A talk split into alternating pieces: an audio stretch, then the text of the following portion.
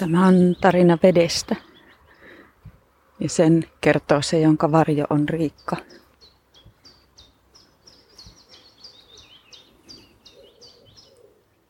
Tätä tarinaa varten mä lähdin kulkemaan esivanhempien kaupunkiin hyvin kuumana päivänä, kun on ollut kuumaa jo pitkään.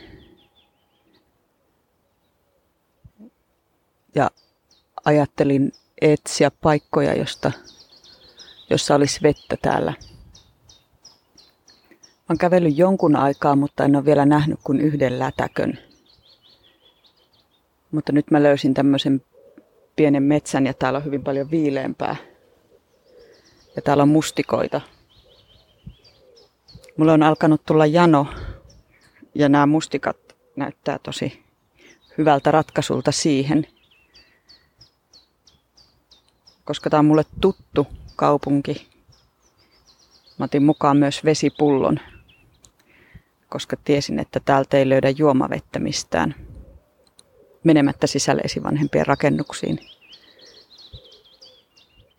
Mä oon miettinyt, että missä täällä näkyisi vettä, jos tämä kaupunki olisi erilainen tai jos tätä ei olisi ollenkaan.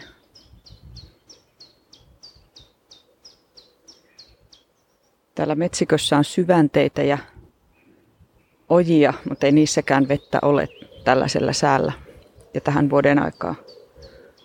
Että ehkä se vesi näkyisi sitten just kasveissa ja niitä syömällä, niin marjoja syömällä sen janonsa saisi jollain määrin niin kuin tyydytettyä.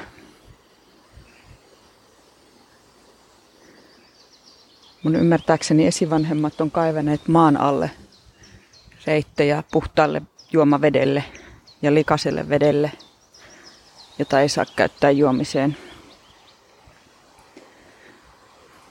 Ja sitten ne on järjestänyt kaikkien kasvien alueet niin, että sade kastelee niitä toki jonkun verran, mutta koska ne esivanhemmat tuo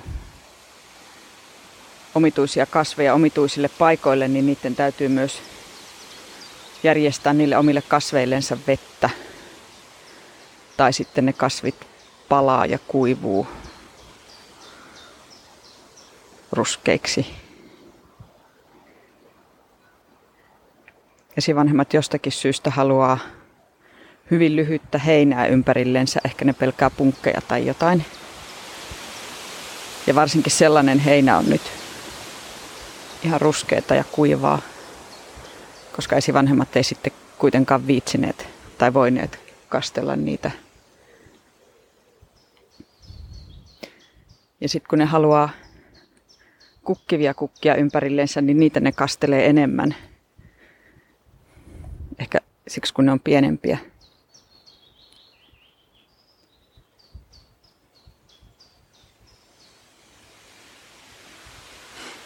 Mä mietin, että onko täällä janosia eläimiä tai hyönteisiä. Ainakin kimalaiset käyttäytyy mun mielestä pikkusen kummallisesti, kun ne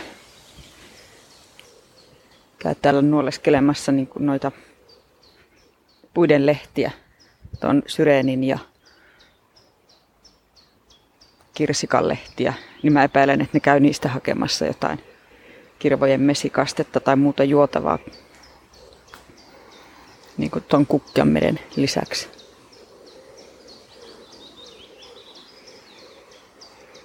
Mä tiedän, että tässä lähellä on pieni joki. Ehkä siellä sitten on isommille eläimille vettä tai sitten ne kaivautuu jotenkin maan alta hakemaan sitä.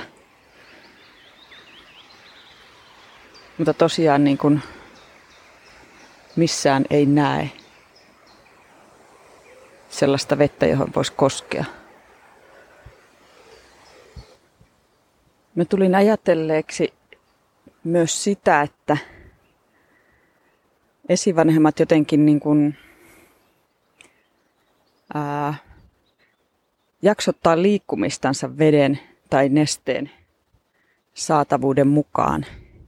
Että ne, jotka tietää, että ne liikkuu jotenkin tai käyttää paljon lihaksiaan, juoksee tai muuten hikoilee, niin ne ottaa mukaansa juotavaa pulloihin. Mutta monet muut tekee niin, että ne kulkee yhden juomapaikan luota toiselle juomapaikalle. Eikä ne voi oikeastaan olla ulkona rakennuksistansa sen pidempää kuin mitä niiden janon tuleminen kestää. Tai sitten ne voi mennä kauppaan ja ostaa sieltä vettä tai jotain juotavaa. Ne myös juo hirveän paljon kaikkia muita asioita kuin vettä.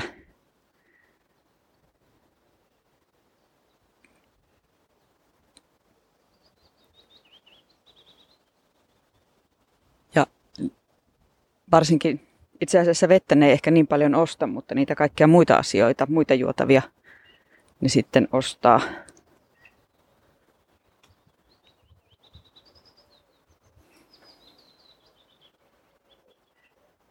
Kun ne lähtee ulos rakennuksesta, niin ne ajattelee, että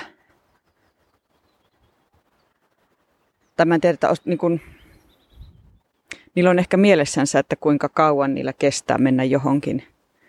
Ja ehtikö, mä tiedän, ajatteleeko ne janoa? Vai onko ne vaan tottunut siihen, että niiden ajanjaksot on janon mittaisia?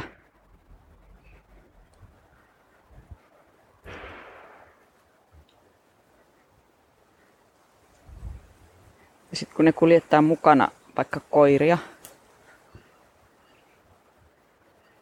niin sittenhän niiden pitää ymmärtää myöskin sen koiran janon mitta. Jos ei ole lätäköitä tai muuta, mistä se voisi juoda.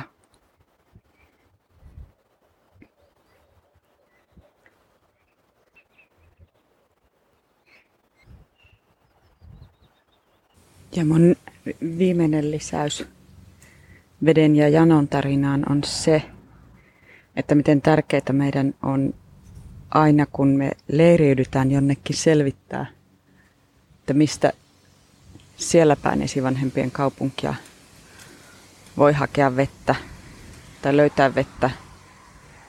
Ja todennäköistä on, että vettä ei löydy niin usein kuin meillä on jano, joten meillä pitää olla pulloja tai muita tapoja kuljettaa vettä mukana.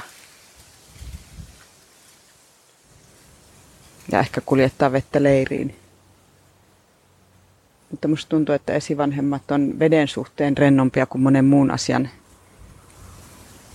millä ne ajattelee olevan omistajaa. Mä luulen, että ne antaa vettä ihan helposti. Eikä siitä välttämättä tarvitse keskustella. Jos vettä vaan on jossakin rakennuksessa, mihin itse siihen rakennukseen saa mennä sisälle. Mä en tiedä, onko esivanhemmilla vettä tarjolla niiden rakennusten ulkopuolella, siis juomakelpoista vettä.